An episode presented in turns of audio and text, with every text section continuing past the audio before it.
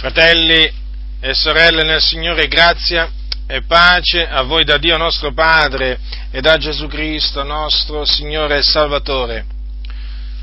Oggi, con la grazia di Dio, mediante le Sacre Scritture, confuterò l'intercessione dei morti a favore dei vivi, chiaramente presunta o cosiddetta intercessione dei morti a pro dei vivi, perché questa intercessione dei morti a pro dei vivi, o, o meglio, intercessione dei santi che sono in cielo eh, a pro dei, eh, di coloro che sono sulla terra, è un'intercessione inesistente.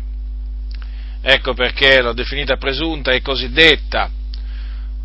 Ora, quando si parla dell'intercessione dei morti a favore dei vivi o delle preghiere dei eh, morti a favore dei vivi, il pensiero va subito alla Chiesa Cattolica Romana, eh, giustamente perché la Chiesa Cattolica Romana, maestra di menzogne a non finire, eh, non è solo madre delle meretrici, ma è anche maestra di menzogne, insegna, come è risaputo, eh, questa, questa, eresia. Il fatto è però che eh, questa questa eresia, perché di eresia si tratta, viene sostenuta anche da una chiesa che si definisce cristiana, che comunque è sorta in ambito evangelico pentecostale, e mi riferisco alla chiesa mh, mm, cristiana di Gallico, provincia di Reggio Calabria. Pastore di questa chiesa è Gilberto Perri, che praticamente è anche il fondatore del movimento sociopolitico Pace, perché lui si è dato alla politica in, in quanto, secondo la teologia del dominio che lui e i suoi adepti sostengono, eh, la Chiesa è stata chiamata a eh, creare un regno sulla terra, un regno visibile, un regno forte e eh, per, per diciamo, poi eh, presentarlo a Gesù quando Gesù ritornerà dal cielo. Questa è un'altra eresia che ho confutato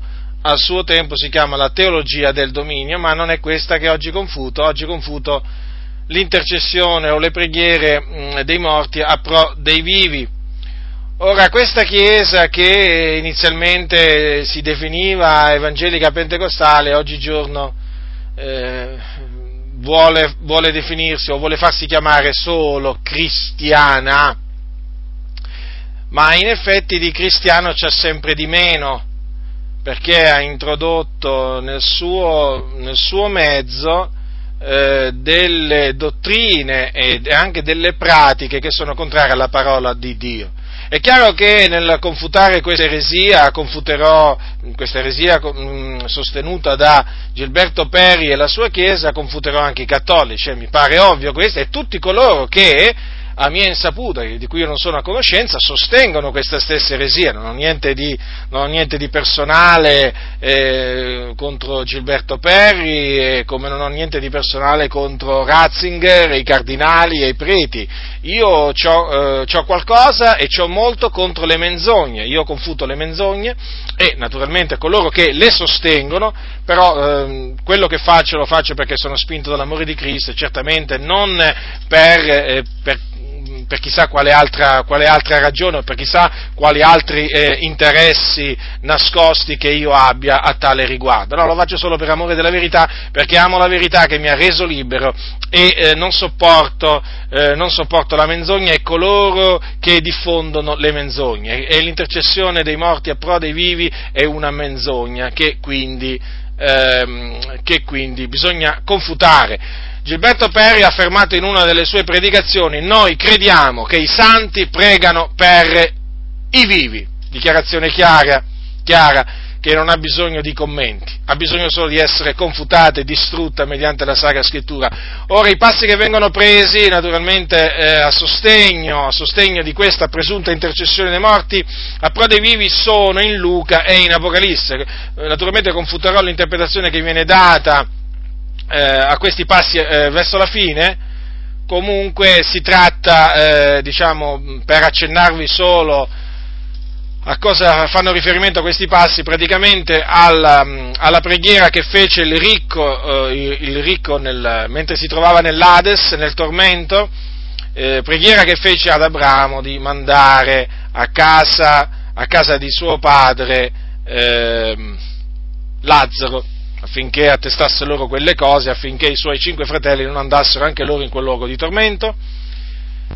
Poi viene menzionata appunto quell'invocazione, o quella domanda, meglio chiamarla domanda, che fecero eh, quelle anime in cielo, di cui si parla nell'Apocalisse al, al, capitolo 6, al capitolo 6, quando appunto quelle anime che erano state uccise per la parola del Signore eh, furono sentite, furono non solo viste ma anche sentite parlare da, eh, da Giovanni e dicevano con gran voce fino a quando nostro Signore che sei santo e verace non fai tu giudice e non vendichi il nostro sangue su quelli che abitano sopra la terra? Ecco, questi sono i due passi che vengono presi dal Nuovo Testamento per sostenere questa, le preghiere dei morti a pro, eh, a pro dei vivi. Praticamente, praticamente, quando muore qualcuno là nella, nella comunità di Gallico, eh, aumenta la schiera degli intercessori.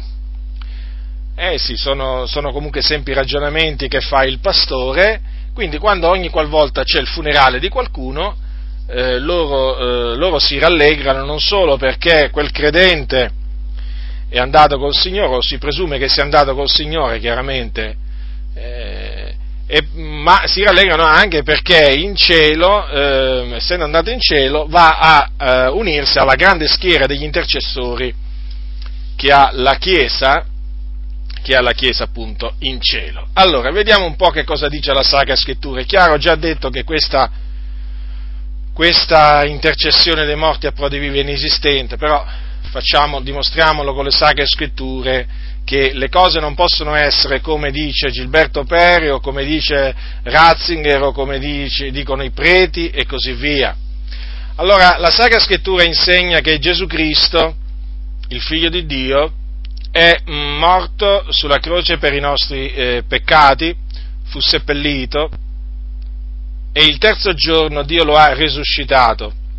È apparso, è apparso a molti, dopo essere eh, risuscitato e dopo 40 giorni è stato assunto in cielo. Dove? In cielo? Alla destra di Dio o alla destra della maestà, nei luoghi altissimi. E che cosa fa alla destra di Dio il figlio di Dio? Intercede per noi. Intercede per noi significa prega a nostro favore.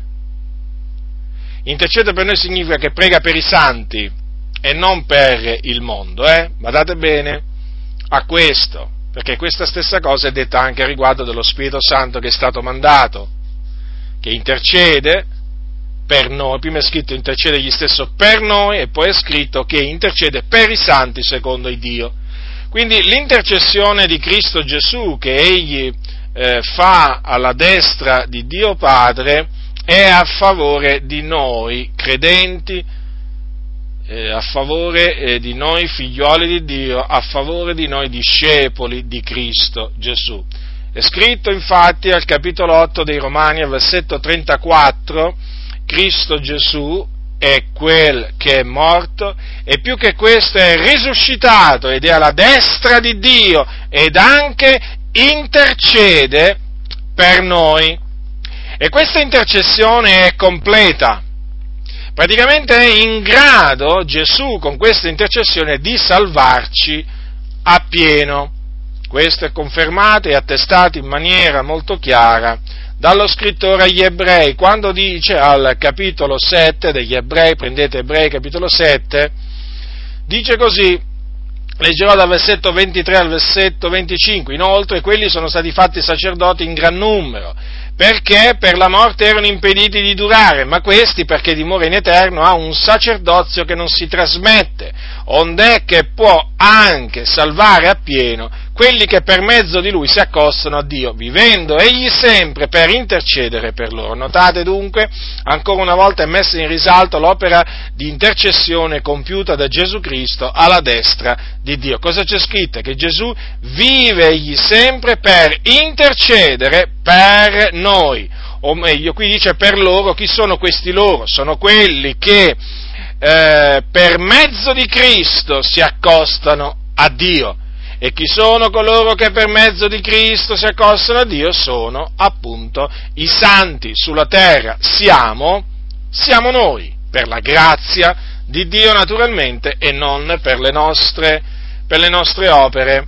Ora dunque, è evidente che alla luce di ciò, che bisogno c'è di altri intercessori in cielo?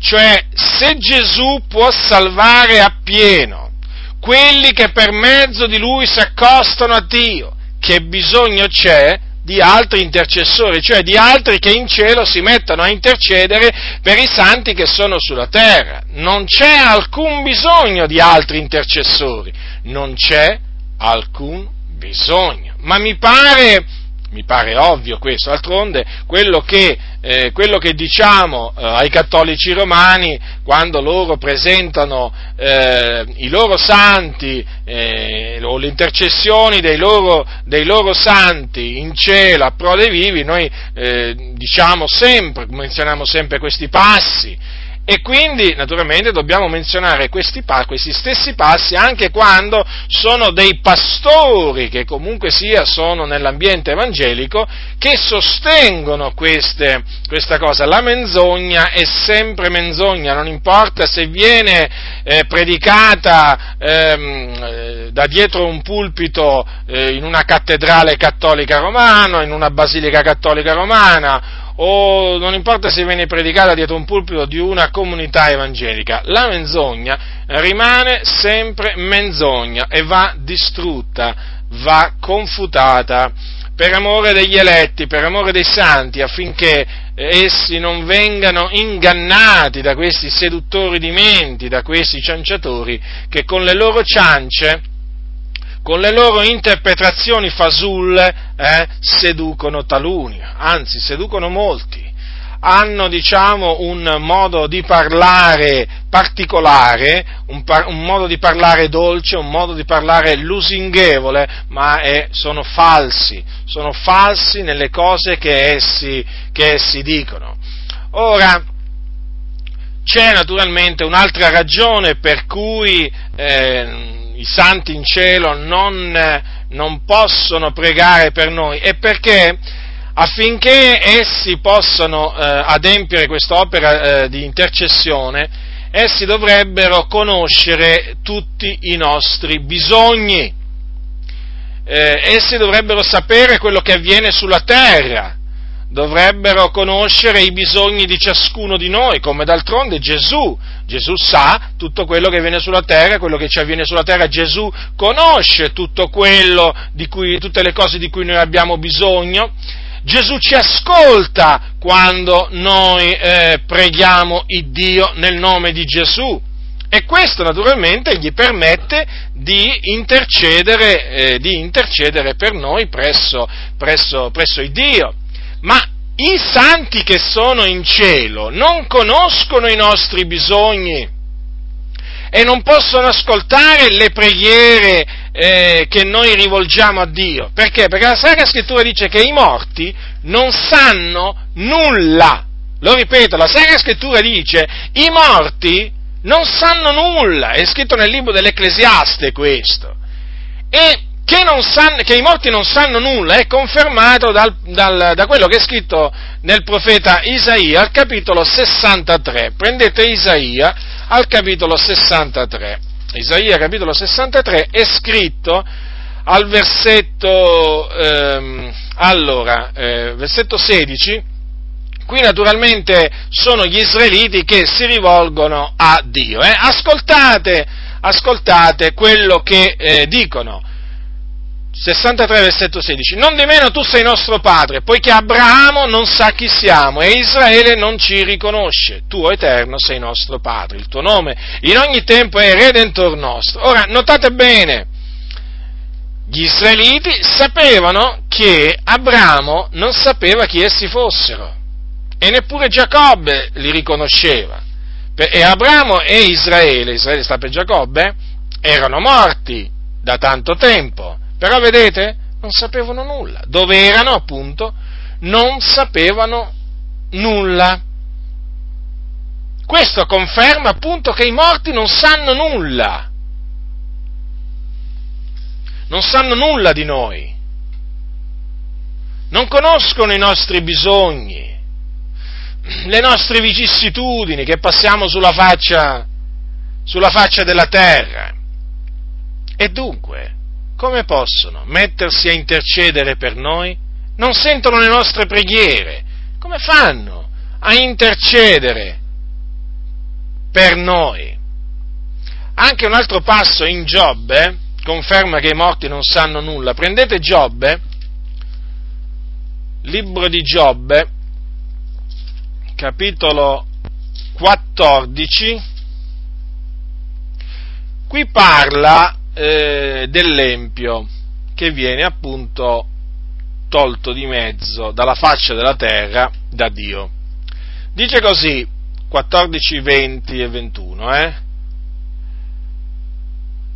Dice così, tu lo sopraffai una volta per sempre ed egli se ne va, gli muti il sembiante e lo mandi via. Se i suoi figlioli salgono in onore, egli lo ignora. Se vengono in dispregio, egli non lo vede. Vedete dunque, i morti non sanno nulla. Non importa dove vanno i morti, se in cielo o nell'Ades. Essi non sanno nulla.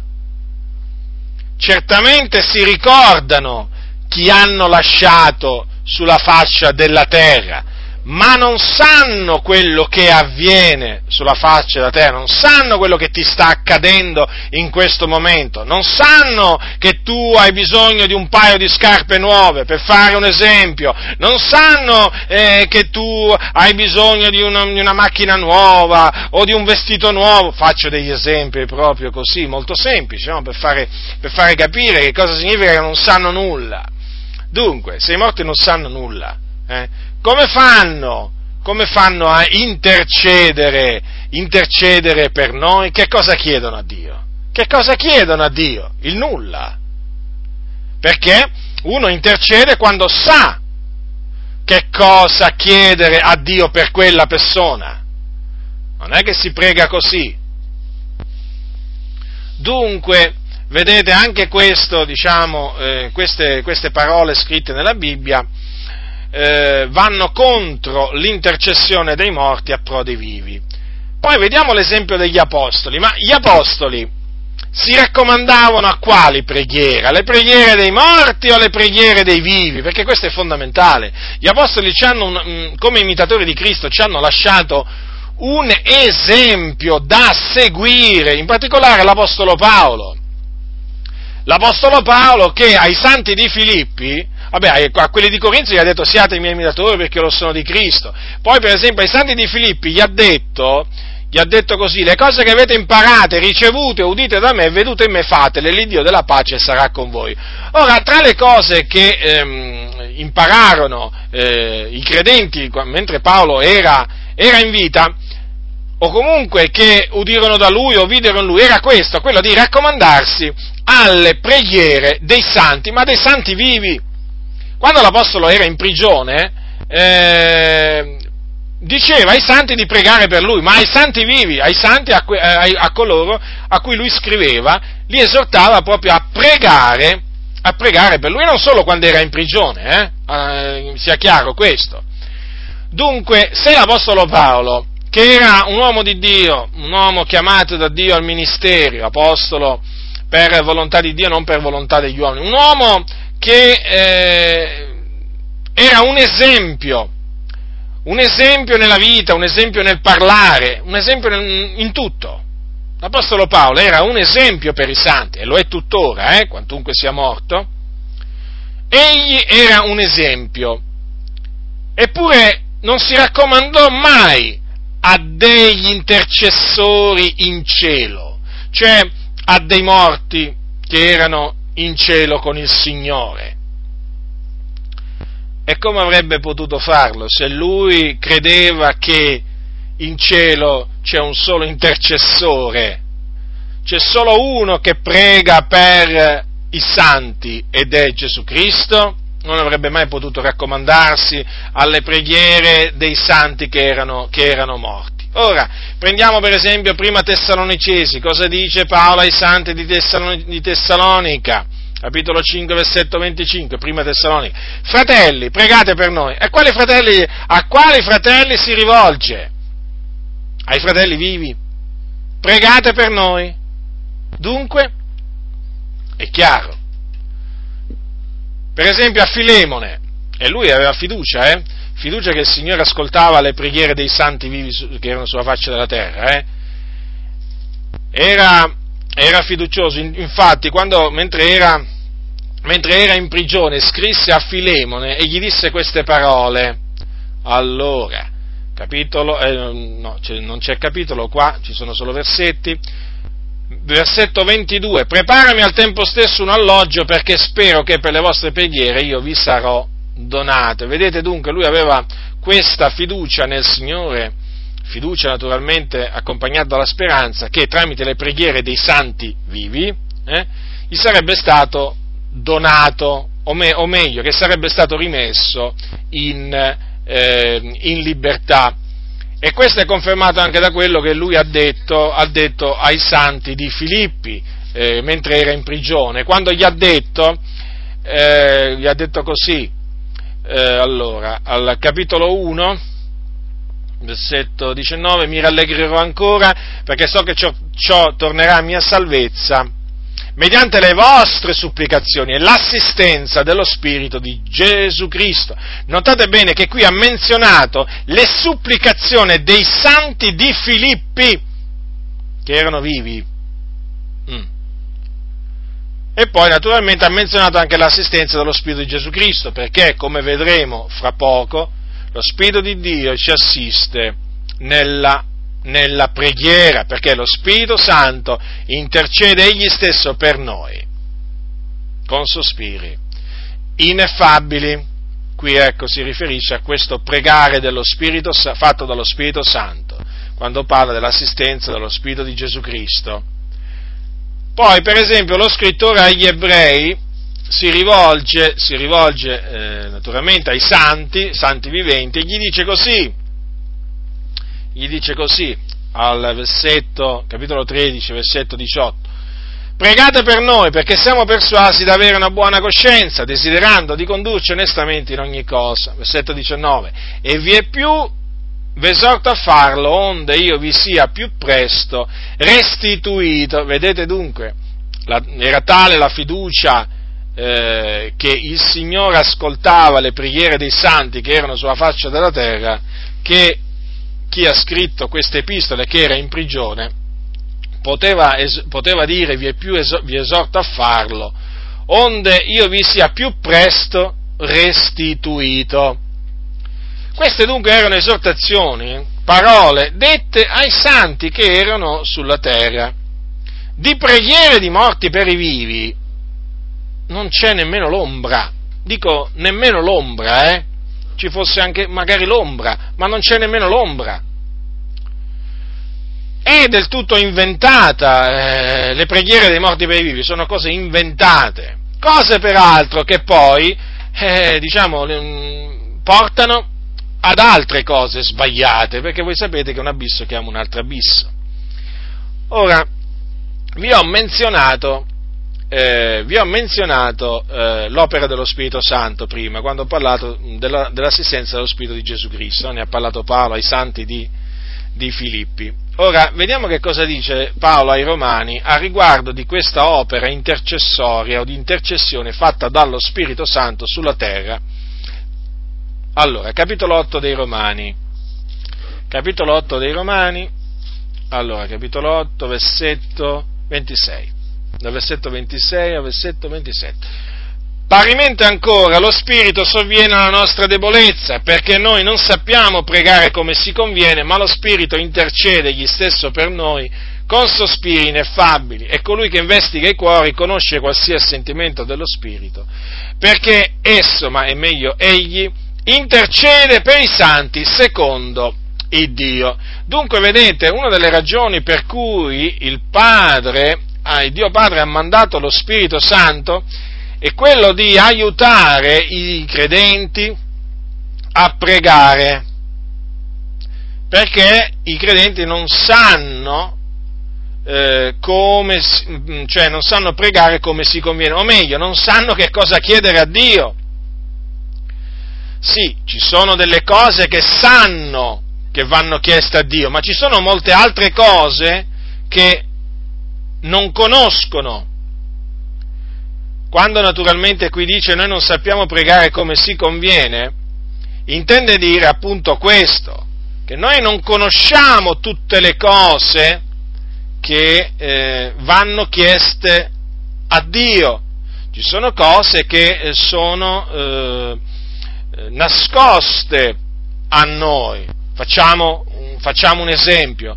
È evidente che se in questo, se in questo momento eh, un, un, ministro dell'Evangelo, un figliolo di Dio, si trova in pericolo di morte, faccio, faccio un esempio, eh, in Uganda, in Uganda, in una regione sperduta dell'Uganda, è chiaro che io come faccio a saperlo?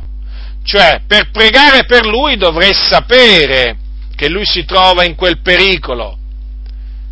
Dunque, non sapendolo, se la cosa fosse in questi, in questi, termini, è chiaro che io potrei mettermi a pregare per lui solo appunto in altra lingua, perché questo significa, o, o, mediante lo Spirito, questo significa poi eh, lo Spirito intercede egli stesso per noi con sospiri ineffabili.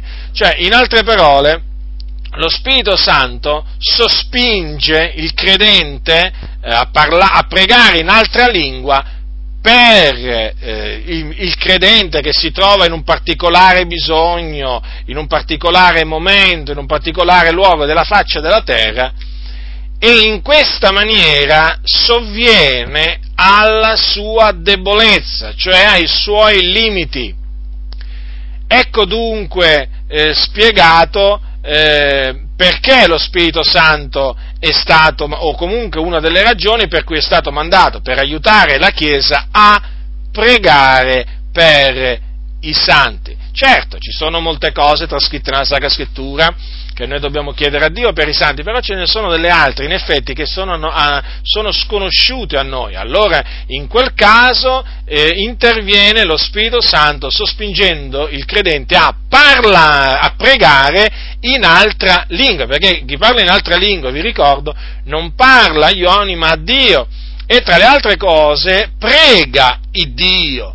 Eh, e appunto prega il Dio eh, chiedendo a Dio delle cose specifiche di cui hanno bisogno i santi e che solo lo Spirito Santo sa, perché lo Spirito investiga ogni, ogni cosa.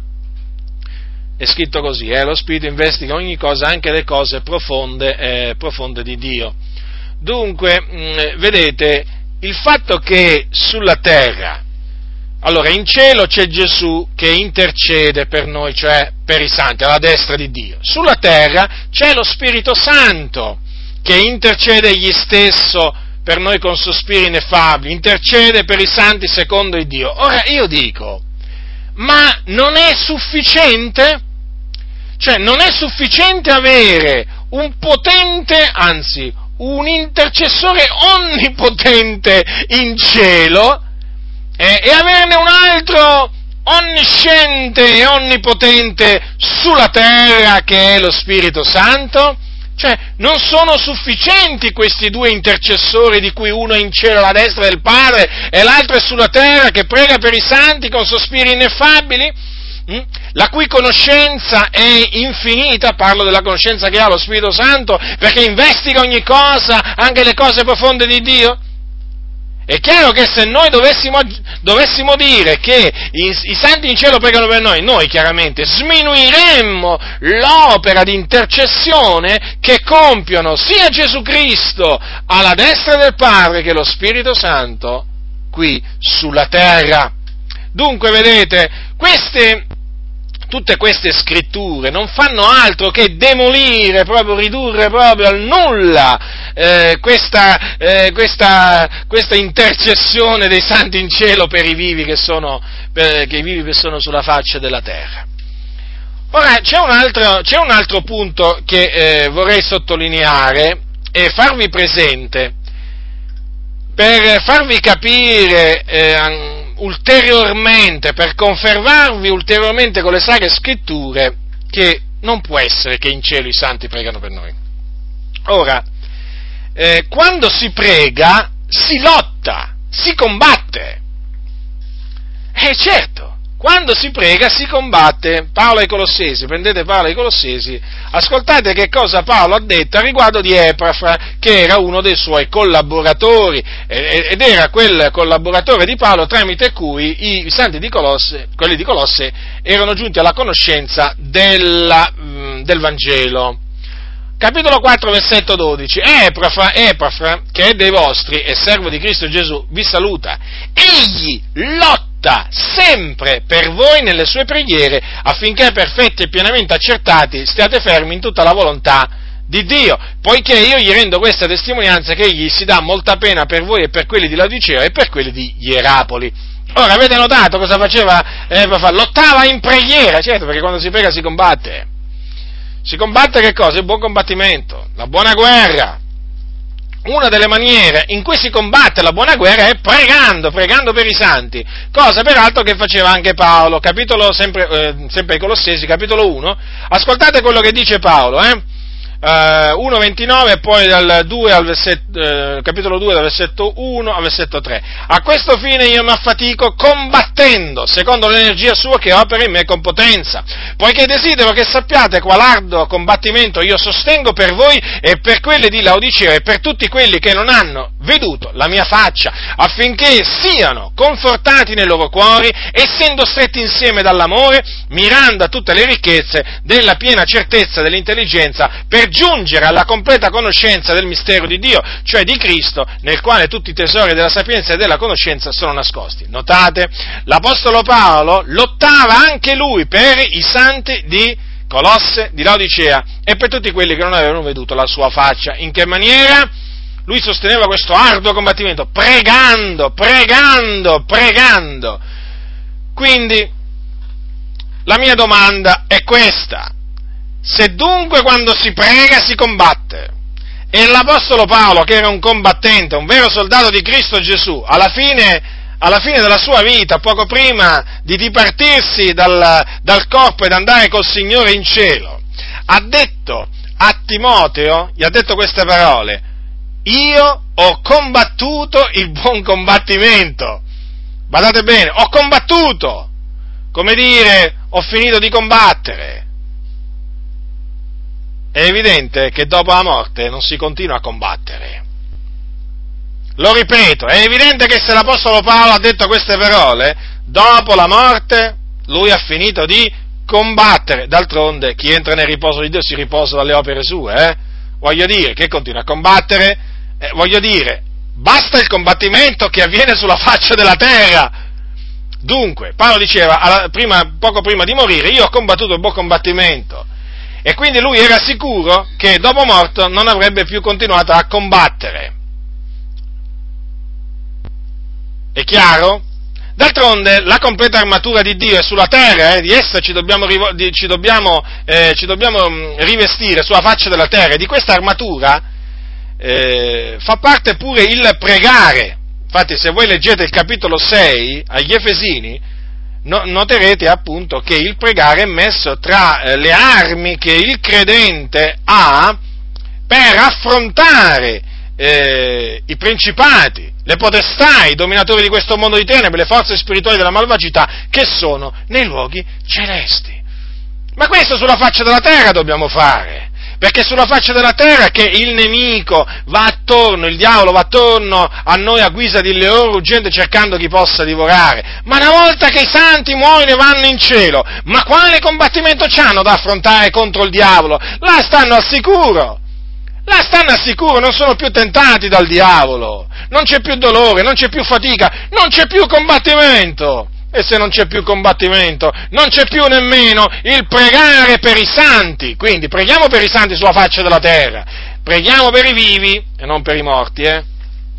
Chiaramente, perché ci sono pure preghiere per i morti, naturalmente anche queste sono inesistenti, cioè sono, sono, sono, preghiere che non servono a niente, però ci sono quelli che le fanno, no? In questo caso i cattolici romani, però sapete, piano piano, piano piano queste eresie poi si fanno strada, eh, pure, pure, nell'ambiente evangelico, eh, non vi pensate, non vi pensate, magari ci vuole tanto tempo, però piano piano qual, qualche radice velenosa poi spunta sempre in mezzo al popolo del Signore eh, che introduce appunto questo, questi, questi, veleni, perché i veleni sono di vario, di vario genere.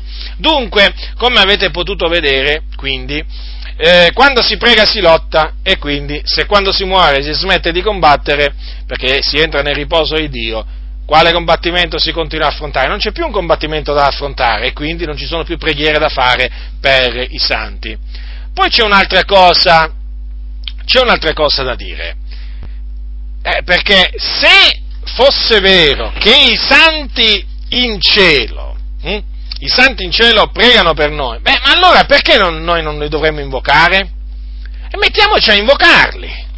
Eh, a questo punto, ma non possiamo farlo questo, non possiamo farlo. I cattolici lo fanno, per esempio, perché i cattolici non solo affermano che i santi in cielo pregano per i vivi, ma loro esortano a rivolgersi ai santi che sono in cielo. Naturalmente voi sapete che per, un, per uno arrivare in cielo per la Chiesa Cattolica Romana non è mica una cosa semplice, eh?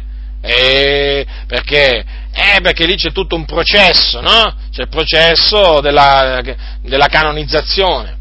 Praticamente quando uno muore, mm, secondo, vi, risveglia un po' la memoria, per la Chiesa Cattolica Romana, prima che uno diventa un intercessore in cielo, eh, ce ne passa di tempo, eh, eh, ce ne passa tanto di tempo, c'è tutta una procedura, tutta particolare. Allora, quando uno muore nella grazia, secondo la teologia della Chiesa Cattolica Romana, dove va? Eh, mica va subito in cielo, no, ma ci mancherebbe altro. Dove va? Va a purgatorio, che voi sapete non esiste.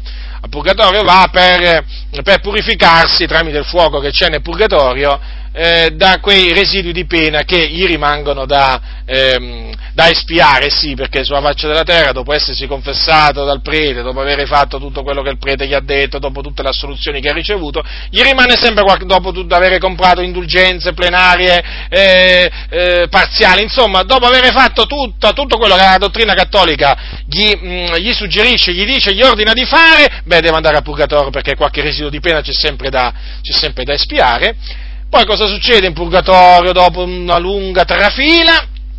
Dopo tanto tempo, generalmente il tempo è lungo, dopo tante messe che i vivi hanno offerto per i morti, allora escono dal purgatorio e se ne vanno in cielo. In quel momento viene dichiarato beato. Ecco che avviene la beatificazione. Allora naturalmente si sente dire che quell'uomo vestito di bianco lì a piazza San Pietro, ecco che Urbi e Torbi pre, pre, diciamo, eh, proclama quel tizio beato perché è entrato nella beatitudine, nella gloria. Ecco, quando sentite dire che uno è stato dichiarato beato, significa che da quel momento non è più in purgatorio, è in cielo. Ma attenzione, è solo beato, eh, non è ancora un santo perché? Per diventare santo deve essere canonizzato e naturalmente anche lì eh, c'è tutta una trafila da seguire. Poi peraltro quando uno, quando uno per, per, essere dichiarato beato deve cominciare a fare miracoli dopo morte, insomma tutte queste cose qua, poi ci vogliono tanti soldi naturalmente da parte di chi, di chi eh, eh, porta avanti questa causa di beatificazione e poi di canonizzazione. Ora dopo essere stato dichiarato beato passano ancora del tempo e poi arriva il grande giorno, arriva il grande giorno della canonizzazione in cui viene santificato Urbi e Torbi, quello vestito di bianco chiamato Papa, eh, dichiara appunto quel tizio santo e da quel momento eh, tutti sulla faccia della terra, tutti i cattolici romani lo possono invocare. Lo possono invocare perché sicuramente quel santo là in cielo prega per tutti loro. Ora, quindi, la Chiesa Cattolica Romana insegna anche a invocare i santi che sono in cielo, naturalmente, tanti di quei, tanti di quei santi la Chiesa Cattolica Romana dice di invocare, esorta a invocare sono all'inferno, eh, sono proprio all'inferno. Altro che, altro che, in cielo. Comunque, la Chiesa Cattolica Romana dunque esorta a invocare, a invocare i santi che sono in cielo. Eh, d'altronde la Chiesa Cattolica Romana da questo punto di vista eh, diciamo, è coerente, perché dice i santi in cielo pregano per noi, quindi che facciamo noi? Noi lo invochiamo gli rendiamo note le nostre richieste, così loro le portano, eh, le portano, a Dio o le portano a Gesù che poi si premurerà di portarle, eh, di portarle a Dio. Vedete dunque che il, la preghiera per i morti che cosa portano inevitabilmente? Nella maggior parte dei casi portano coloro che accettano mh, questa eresia all'invocazione dei santi che sono in cielo. E quello, fratelli nel Signore, quella è un'altra eresia e quella naturalmente è idolatria idolatria e gli idolatri non erediteranno il regno di Dio. Quindi questa, mh, questa falsa dottrina delle preghiere i, dei morti per i vivi è pericolosa perché generalmente induce poi chi la sostiene a fare il passo successivo, cioè quello di esortare i credenti a invocare Tizio, Caio e Sempronio nelle sue preghiere. Naturalmente eh, con questo si rende colpevole di idolatria, perché la Sacra Scrittura dice che ci dobbiamo rivolgere solo a Dio Padre, al Creatore, nel nome di Gesù Cristo. Tutto quello che chiederete al Padre nel mio nome, egli ve lo darà. È nel nome di Gesù che noi ci dobbiamo accostare a Dio, è nel nome di Gesù che dobbiamo pregare il Dio, ma le nostre preghiere vanno rivolte a Dio, solo a Dio nel nome di Gesù, appunto appoggiandoci sulla mediazione, sull'intercessione di Gesù Cristo. Dunque, massima attenzione, fratelli e sorelle del Signore, non vi lasciate, non vi lasciate sedurre eh, da nessuno. Non importa eh, quale, vano, quale ragionamento costui farà eh, a favore di questo, di, questa, di, queste preghiere dei morti per i vivi, sappiate che quei ragionamenti non hanno assolutamente l'appoggio della Sacra Scrittura. Ora, vi ho citato all'inizio, ho citato all'inizio i due passaggi che eh, so, appunto vengono presi da questi cianciatori per sostenere, per sostenere le, eh, il fatto che i morti eh, pregano per i vivi. Allora, Enrico e Lazzaro, andiamo a prendere la storia di Enrico e di Lazzaro, la leggerò tutta. Allora, orvero un uomo, capitolo 16 di Luca, dal versetto 19, orvero un uomo ricco, il quale vestiva porpora e bisso, ed ogni giorno godeva splendidamente, v'era un povero uomo chiamato Lazzaro che giaceva alla porta di lui, pieno d'ulceri, e bramoso di sfamarsi con le briciole che cadevano dalla tavola del ricco. Anzi, perfino venivano i cani a leccargli le ulceri.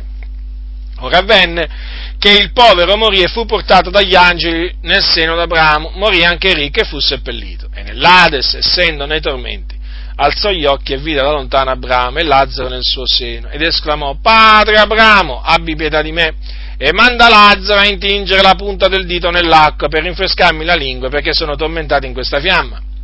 Ma Abramo disse, figliuolo, ricordati che tu ricevesti i tuoi beni in vita tua e che Lazzaro similmente ricevetti i mali, ma ora qui egli è consolato e tu sei tormentato. E oltre a tutto questo, fra noi e voi è posta una gran voragine, perché quelli che vorrebbero passare di qui a voi non possono, né di là si passi da noi. Ed egli disse, ti prego dunque, o oh padre, che tu lo mandi a casa di mio padre, perché ho cinque fratelli, affinché attesti loro queste cose, onde non abbiano anch'essi a venire in questo luogo di tormento. Abramo disse, hanno Mosè i profeti, ascoltino quelli. Ed egli, no, padre Abramo, ma se uno va a loro dai morti si ravvederanno. Ma Abramo rispose, se non ascoltano Mosè i profeti, non si lasceranno persuadere neppure se uno dei morti risuscitasse. Ora, io devo confessare questo, che veramente qui le preghiere dei morti, ehm, le preghiere dei morti eh, a pro dei vivi, io, io, qui non, eh, io qui non le vedo non le vedo, eh, ma non perché non ci vedo, ma perché non ci sono. Perché, vedete, innanzitutto quello che, quello che mm, diciamo, era morto in questo caso e di cui si parla, che fece questa richiesta ad Abramo, era un empio. Quindi era nell'Ades, nel tormento. Ma poi c'è un'altra cosa, non è che pregò il Dio. Cioè, qui si rivolse ad Abramo, padre di molte nazioni, certamente, ma si rivolse ad Abramo e Abramo non, avre, non avrebbe potuto mai esaudire quella richiesta, peraltro, perché non era in suo potere far uscire nessuno dall'Ades. Solo il Dio ha il potere di fare, eh, diciamo, tornare in vita una persona, ma certamente non Abramo. Abramo si trovava naturalmente nel seno d'Abramo e il ricco lo supplicò. Ma il ricco non è che supplicò il Dio. Eh, non è che ha detto, Signore Dio, manda a casa di mio padre Lazzaro, manda Lazzaro a casa di mio padre perché ho cinque fratelli. Beh, in questo caso si sarebbe trattato di una preghiera ma voglio dire, e poi peraltro non avrebbe assolutamente suffragato il fatto che si possa, eh, si possa pregare dopo, dopo, morti per i vivi. Ma comunque sia, qui, qui il ricco rivolse questa supplica ad Abramo, cioè ci fu un dialogo, si starò un dialogo tra il ricco e Abramo, tutto qua. Cioè, vedere qui le preghiere, dei, eh, le preghiere di un morto per il vivo, ma non esiste, non c'è non c'è. Dunque è un sofisma quello di prendere eh, o di far credere alle persone, eh, di far credere alle persone che, che qui il, eh, il ricco abbia pregato per la salvezza, la salvezza dei suoi, dei suoi fratelli. Qui non ha pregato il Dio, sia, sia chiaro questo schia, non ha pregato assolutamente il Dio, ma ha interloquito con Abramo, tutto qua, tutto qua. E poi eh, c'è un'altra cosa, c'è un altro passo appunto, quello dell'Apocalisse, quello dell'Apocalisse al capitolo 6, ve l'ho letto prima quel passaggio, rileggiamolo nel suo contesto. Allora, Apocalisse capitolo capitolo 6, dal versetto 9 al versetto 11, quando ebbe aperto il quinto suggello, io vidi sotto l'altare le anime di quelli che erano stati uccisi per la parola di Dio e per la testimonianza che avevano resa, e gridarono con gran voce dicendo, fino a quando nostro Signore che sei santo e verace non fai tu giudicio e non vendichi il nostro sangue su quelli che abitano sopra la terra e a ciascun d'essi fu data una veste bianca e fu loro detto che si riposassero ancora un po' di tempo finché fosse completato il numero dei loro conservi e dei loro fratelli che hanno ad essere uccisi come loro. Anche qui, ma dov'è il pregare dei morti a favore dei vivi. Qui quelle anime, quelle anime fecero semplicemente una domanda, una domanda a Dio. E la domanda quale, quale, fu? Fino a quando nostro Signore, che sei santo e verace, non fai tu giudizio e non vendichi il nostro sangue su quelli che abitano sopra la terra? Quelle anime sapevano già, quando erano sulla faccia della terra, che il Dio eh, vendica il sangue dei suoi servitori. Questo lo sappiamo anche noi perché lo dice la Sacra Scrittura. Quelle anime fecero semplicemente una domanda, praticamente chiesero al Signore quando avrebbe vendicato il loro sangue su quelli che abitano sopra la faccia della terra, perché appunto quelle anime erano eh, le anime di coloro che erano stati uccisi per la parola di Dio e per la testimonianza che avevano resa. Innanzitutto vorrei fare notare che non invocarono eh, il Dio per la salvezza di nessuno e non invocarono nemmeno il Dio affinché si vendicasse. È sbagliato dire che quelle anime invocarono Dio affinché vendicasse il loro sangue, perché la vendetta di Dio è stabilita, è prestabilita. Dio vendicherà il sangue, di, il sangue di innocente, il sangue di tutti i suoi servitori. Però quelle anime chiesero quando questo sarebbe avvenuto. Tutto qua. Tutto qua. Dov'è, questa, dov'è questo pregare eh, questa preghiera dei morti a favore dei vivi, prima di tutto qua non fu assolutamente a favore di Dio, ammesso non concesso che si sia trattato di una preghiera, beh certamente non fu a favore dei vivi, non fu, non fu, una, preghiera, non fu una preghiera fatta per la salvezza di qualcuno o per supplire al bisogno di qualcuno. Quindi anche prendere queste parole, proprio si prendono delle, costoro prendono delle parole fuori dal loro contesto, gli danno un significato proprio estraneo al, a, a, quello che insegna la Sacra Scrittura nella sua, nella sua globalità. Quindi quando vi verranno a presentare, diciamo, questi cianciatori, o quando li sentirete parlare di questi passi, cioè della supplica che fece il il ricco dall'Ades eh, la fece ad Abramo. Eh, quando sentirete dire a costoro, appunto, li sentirete parlare di questa domanda che fecero quelle anime eh, in, che erano in cielo a Dio, beh, ricordatevi di questo, fratello, ricordatevi appunto che le loro, le loro spiegazioni, le loro parole non hanno niente a che fare con la verità, vanno contro la verità, ma non a favore della verità. Vedete, fratelli, la parola del Signore dice così, la, tua, mm, la, la somma della tua parola è verità. Nel momento in cui eh, uno fa dire a, eh, a un passo della Sacra Scrittura una cosa sbagliata, una cosa è certa, che l'errore salterà fuori l'errore salterà fuori, cioè si manifesterà eh, que- quell'interpretazione come un'interpretazione falsa, perché andrà a cozzare con l'insegnamento globale eh, della Sacra Scrittura su quel determinato eh, argomento. Per esempio, facciamo un esempio, faccio un esempio, quando Gesù disse il Padre è maggiore di me, eh, Gesù lo disse, ma non è che volle dire che lui non era Dio, voi sapete che i cosiddetti testimoni di Geova prendono questo passo e gli fanno dire che Gesù stesso riconobbe di, di non essere Dio. Ma non è assolutamente così, perché se quelle parole, avessero, quelle parole di Gesù avessero quel significato, allora Gesù perché mai avrebbe detto prima che Abramo fosse nato io sono? Come poteva fare questa affermazione che solo chi è Dio può fare? Disse io sono, non è che ha detto io ero, no, ha detto io sono e noi sappiamo chi è l'io sono. Io sono è il nome, il nome di Dio. Eh, Yahweh significa proprio questo. Io sono. Dunque, eh, solamente eh, Dio, in questo caso il figlio eh, di Dio, solamente qualcuno che era Dio poteva dire prima che Abramo fosse nato, io sono. Dunque, vedete, ho fatto questo esempio, diciamo che è uno diciamo, dei più eclatanti, no?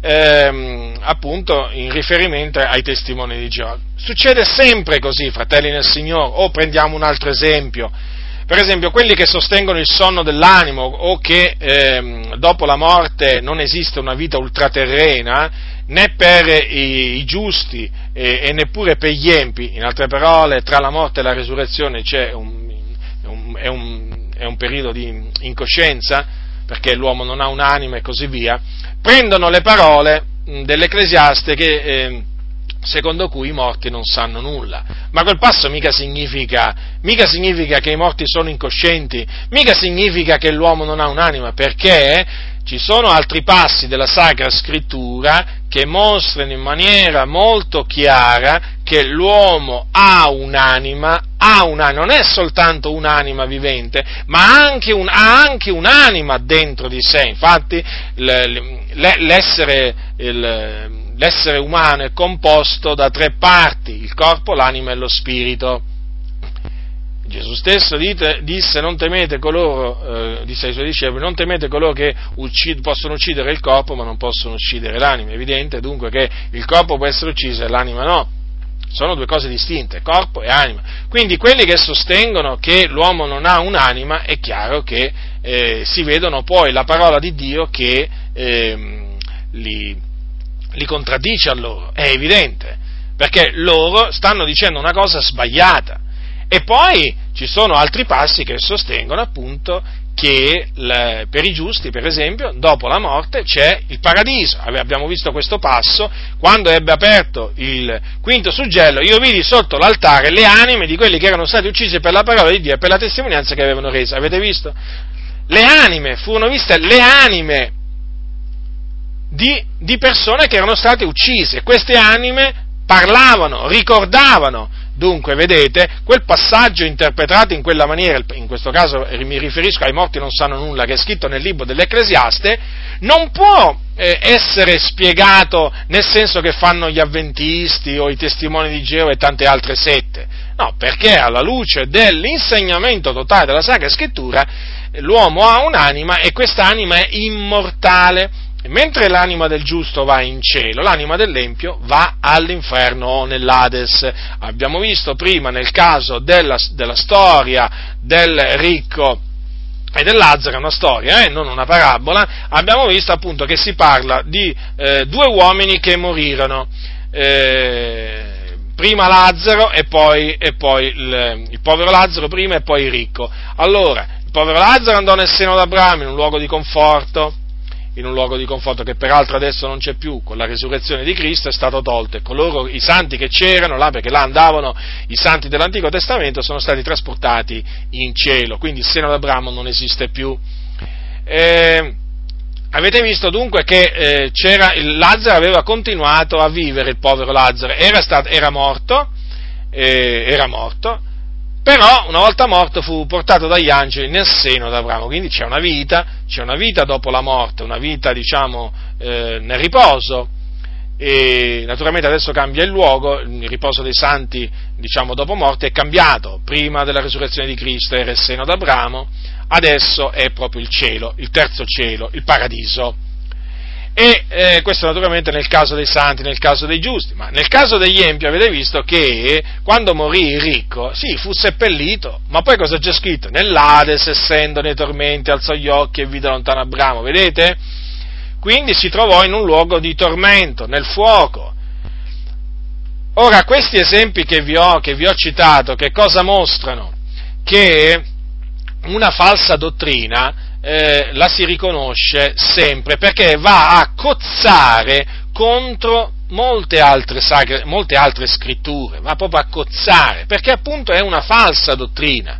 La falsa dottrina eh, non, non, trova spazio, non trova appoggio nella sacra, nella sacra scrittura, quell'appoggio che vi presentano i cianciatori, i seduttori, i ribelli, è un presunto appoggio, perché si, è, è, è, formato da interpretazioni arbitrarie, interpretazioni quindi fasulle, che non hanno niente a che fare, a che fare con la verità. Per ritornare appunto al, al, al, diciamo, al soggetto eh, da me trattato, cioè il pregare eh, dei, vi, dei, morti, dei, morti, per i vivi, è evidente che alla luce di tutte le sacre scritture che vi ho menzionato, dei ragionamenti tratti da queste scritture o dai miei commenti fatti a queste scritture, è evidente che la, le preghiere dei morti per i vivi non esistono non esistono, sono solo invenzioni, invenzioni, umane, fanno parte appunto di tutte quelle eh, di tutte quelle invenzioni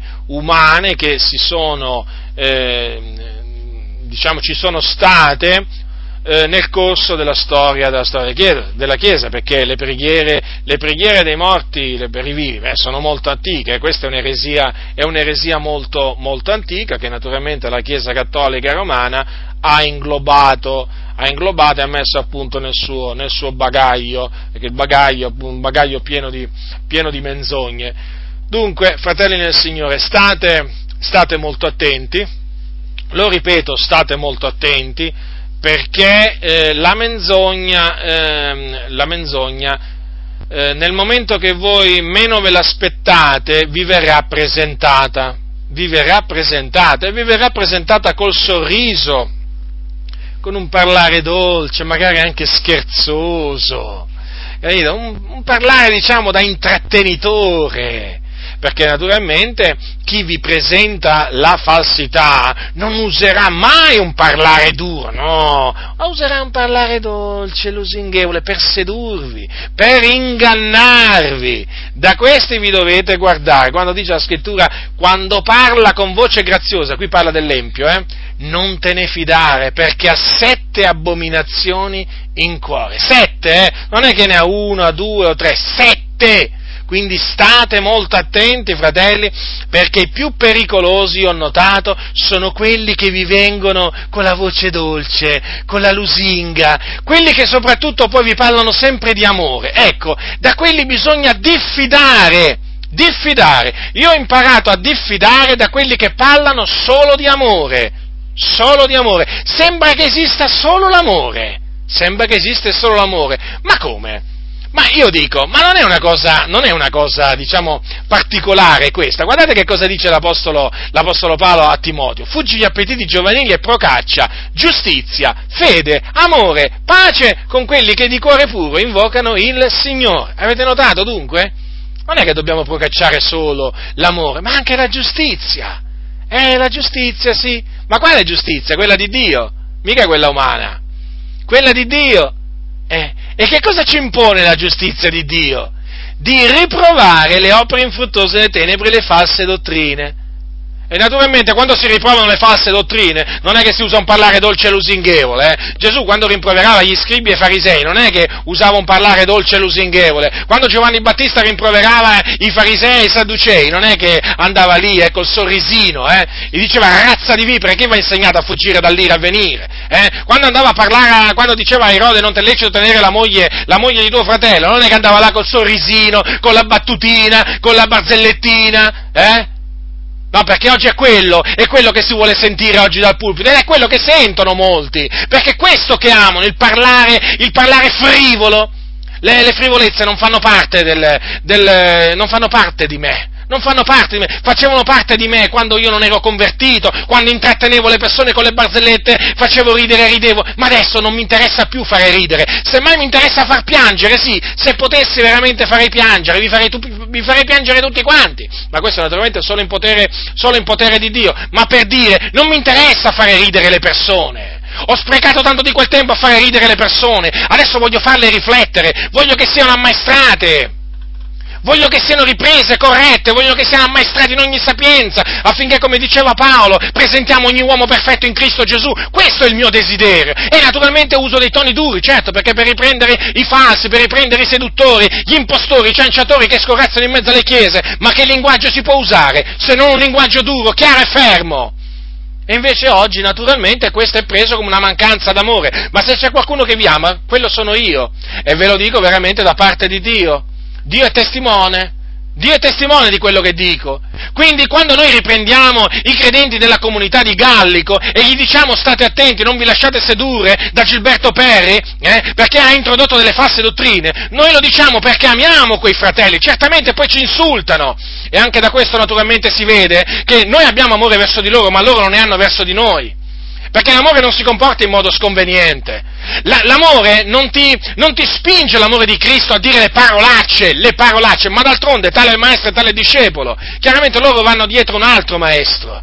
Il maestro che gli insegna a dire le parolacce, a maledire, a maledire i loro nemici, perché così fanno. E a noi ci insultano, ci insultano, ci offendono, ma proprio pesantemente. Ma nemmeno certe persone del mondo si permettono di, di, di rivolgersi così a noi. Ma naturalmente io sopporto, noi sopportiamo per amore degli eletti. Però quello voglio, su cui vi voglio fare riflettere è questo, che proprio loro che parlano tanto di amore, di frutti di giustizia. Loro dicono le parolacce, ci dicono le parolacce contro, contro di noi. Perché? Perché confutiamo queste falsità e mettiamo in guardia, ma d'altronde non potremmo fare altrimenti, non possiamo fare diversamente, perché noi amiamo la fratellanza, noi amiamo la verità, e invece loro che cosa amano? È chiaro questo, è evidente, è evidente. Poi chi ha il vero amore? Beh, chi ha il vero amore si vede, chi ha il vero amore si vede, chi ama i propri nemici, eh? chi non gli dice le parolacce, chi non le maledice, noi non malediciamo mica i nostri nemici, li riprendiamo, ma non è che mi metto a maledire i miei nemici, il Signore ha detto benedite quelli che vi maledicono, questi maledicono, maledicono quelli che li riprendono. Ma quando mai nella Sacra Scrittura c'è scritto di maledire chi ti riprende? Ma quando mai? Chi ti istruisce, chi ti ammaestra, chi ti corregge. Questi se qualcuno li corregge ti maledicono, sei subito al diavolo. E non è che sono i soli, eh, lì a Gallico a insultare, eh. Guardate che ce ne sono parecchi, eh. Gli insulti arrivano da, da, da, tanti pulpiti qui, eh. Tu nel momento in cui correggi queste persone, che sono arroganti, tracotanti, che pensavano fino all'altro giorno che nessuno si sarebbe mai permesso di riprenderli pubblicamente perché pensavano di essere diventati una sorta di casta di intoccabili, eh. Avevano fatto veramente un patto tra di loro, io non tocco te, tu non tocchi me. Beh, io ti tocco, tra virgolette, in questo senso, ti riprendo. Non ti metto le mani addosso, ma ti riprendo. Quello che devo fare, lo faccio. E non mi spaventano mica i tuoi insulti, non mi spaventano i vostri insulti. Cianciatori siete, cianciatori rimanete, fino a che non vi ravvedete. Sì, ci sono oramai tanti pastori che nel momento in cui tu li correggi sei dal diavolo. proprio, proprio arrivano proprio, cioè così, loro così, tranquilli, tranquilli, così apparentemente sembra, eh? ti definiscono subito figlio del diavolo. A me mi hanno chiamato il capo dei farisei. Niente di meno mi ha detto uno di questi qua, cioè mi viene da ridere, mi viene da ridere, perché veramente mi fanno pietà, mi fanno pietà, rido perché mi fanno pietà, perché dicono delle cose insensate che veramente ti fanno sorridere. Ma è, cioè, proprio veramente eh, delle cose assurde, ma non le ripeto perché veramente c'è solo da, c'è solo da, almeno per me, da, da, da parte mia, mi metto a ridere certamente, però vi devo dire che mi fanno tanta pietà mi fanno tanta pietà quando parlano così, perché si vede proprio che eh, sono persone vuote, sono persone che non conoscono le scritture, sono persone soprattutto arroganti, che non amano che, che qualcuno li riprenda, che li corregga. No, loro, loro sanno tutto, loro hanno un canale preferenziale col cielo, loro ricevono rivelazioni del continuo. La maggior parte di queste rivelazioni sono falsità, naturalmente, come questa qui delle preghiere, delle preghiere dei morti per i vivi. E vi stavo dicendo appunto, costoro subito ti devono essere figlio del diavolo, servo del diavolo, eh, semplicemente perché tu li correggi, perché tu li riprendi. Evidentemente nella Sacra Scrittura c'è scritto di non riprendere. E nella Sacra Scrittura ci, ci, dovrebbe essere scritto da qualche parte che chi riprende, chi, chi, corregge, chi confuta è un figlio del diavolo. Ma il fatto è che nella Sacra Scrittura io ancora non ho trovato nulla del genere.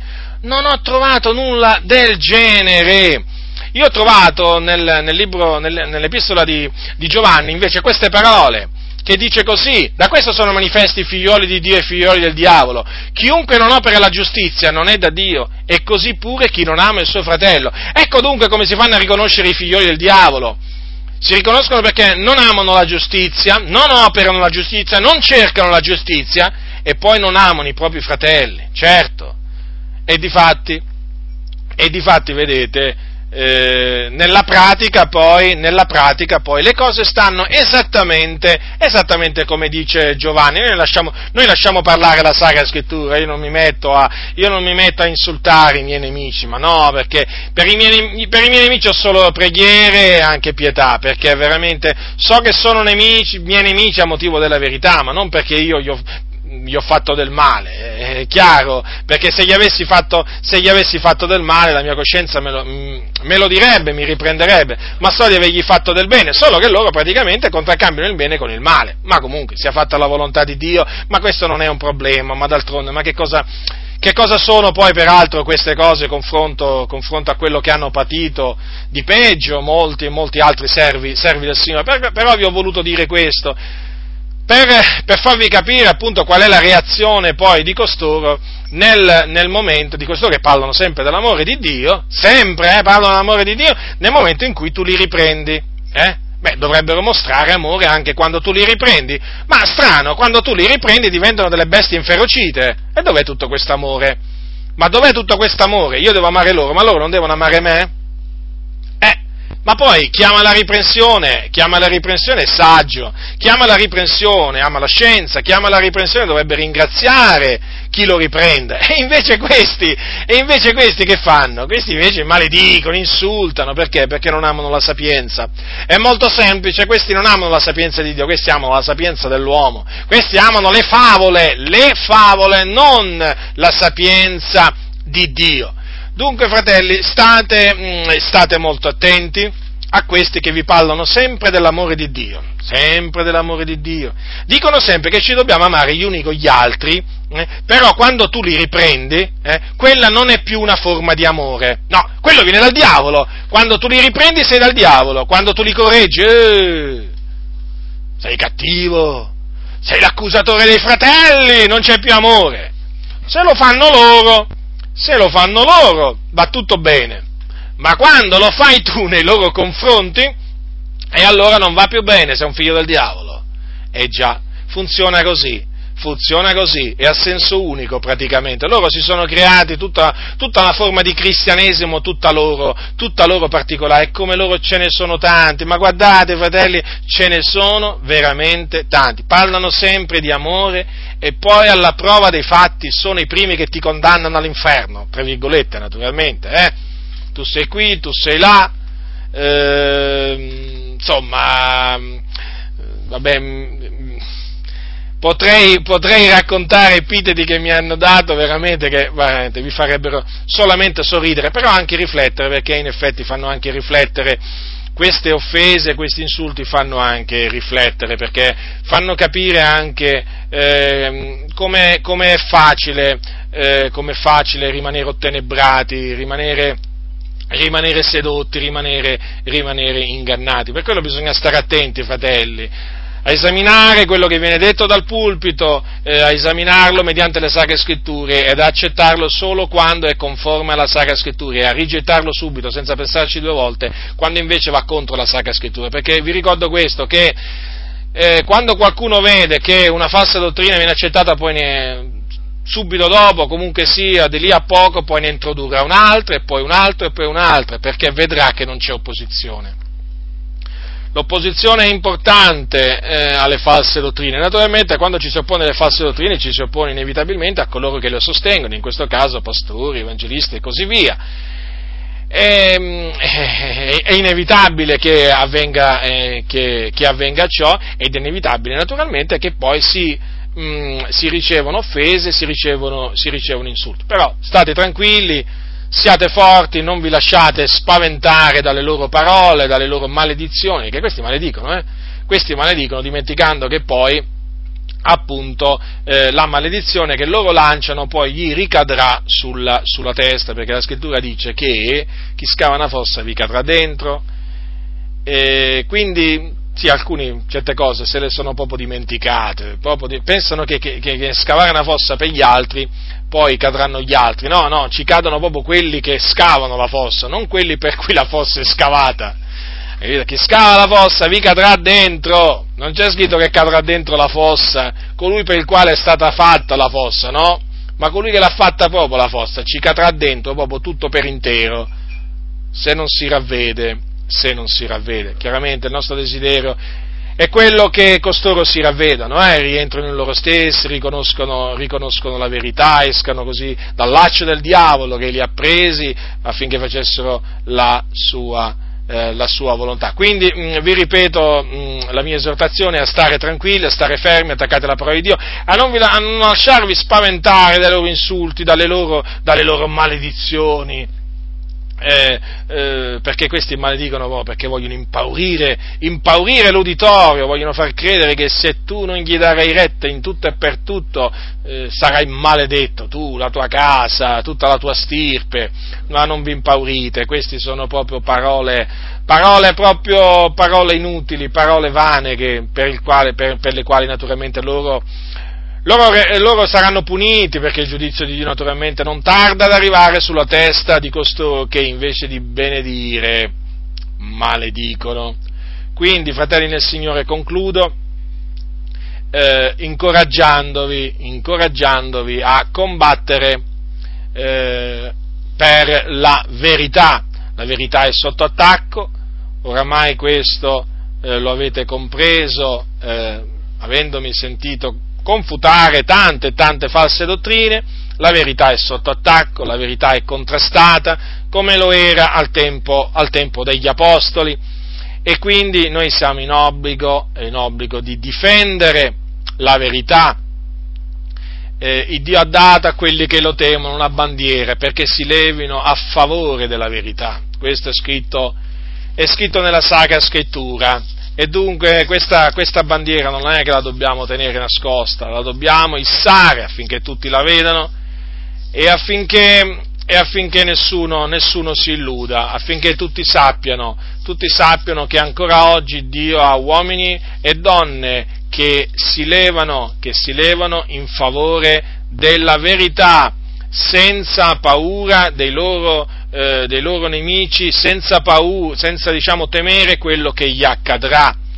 Che tutti lo sappiano veramente, che amate, che amate la verità e che siete pronti a morire per la verità che vi ha reso, eh, reso liberi. Ne avrete del bene nel fare questo, perché il Signore il Signore ama e onora quelli che si levano in favore della verità. Certo le afflizioni sono molte, le tribolazioni pure, le persecuzioni anche, però c'è una grande soddisfazione, si prova una grande pace, una grande gioia nello schierarsi a pro della verità in tutto e per tutto e a qualsiasi costo, una grande, una grande gioia.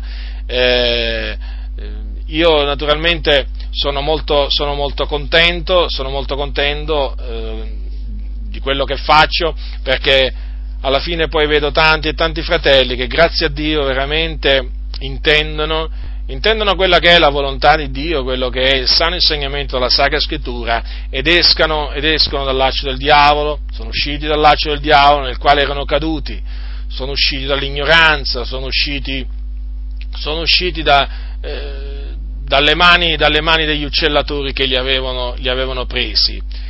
E quindi naturalmente questa è una grande, una grande gioia poi che Dio concede di vedere eh, a, coloro, a coloro che si levano in favore della verità, perché poi il Signore onora la verità, eh, non, può fare, non, può fare, altrimenti, e, e, quindi poi illumina la mente di coloro che sono stati ottenebrati, libera quelli che sono stati schiavizzati. E, e, dunque questa è una grande soddisfazione, per questo naturalmente la lode e la gloria va solo al Signore, perché poi come dice la Sacra Scrittura, come dice Paolo, io ho piantato, Apollo ha annaffiato, ma è Dio che ha fatto crescere, è evidente questo, è sempre il Signore colui che dà l'intendimento, è sempre il Signore colui che fa rientrare in se stessi, colui che fa riconoscere la verità, è sempre Lui. Da Lui sono tutte le cose, è per quello che a Lui rendo la lode, la gloria, l'onore, la potenza, la sapienza, la benedizione, la maestà nei secoli dei secoli, in Cristo Gesù, nostro Signore e Salvatore. Amen. La grazia del Signore nostro Gesù Cristo sia con tutti coloro che lo amano con purità incorrotta. Amen.